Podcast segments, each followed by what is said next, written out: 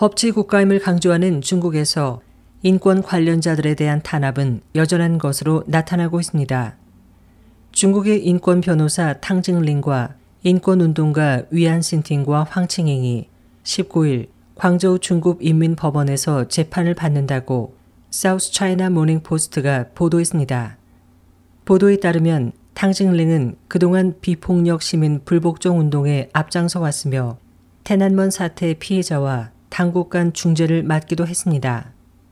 또 지난 2012년에는 후난성에서 발생한 노동인권운동가 리왕양의 의문사 사건에서 유족 측을 대리하기도 했습니다.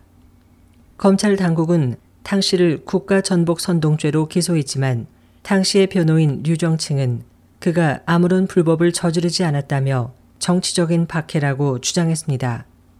보도에 따르면 탕 씨는 작년 5월 공공질서 문란 혐의로 구금됐으나 나중에 또 다른 혐의가 추가되어 체포됐으며 이번 재판에서 국가 전복 기도죄에 대해 유죄가 인정되면 최소 징역 5년형에 처해질 수 있습니다.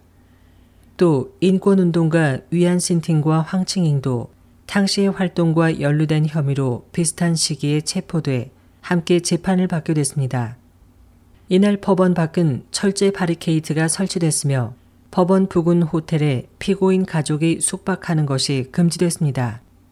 탕징링의 부인 왕양팡은 남편은 무죄이며 공익을 요구한 것 외에는 잘못한 게 없다며 광저우에서 많은 법률가와 활동가들이 구금되는 등 당국이 반대자들에 대한 탄압을 강화하고 있어 국제 언론과 인권 단체에 더 많은 관심이 필요하다고 호소했습니다.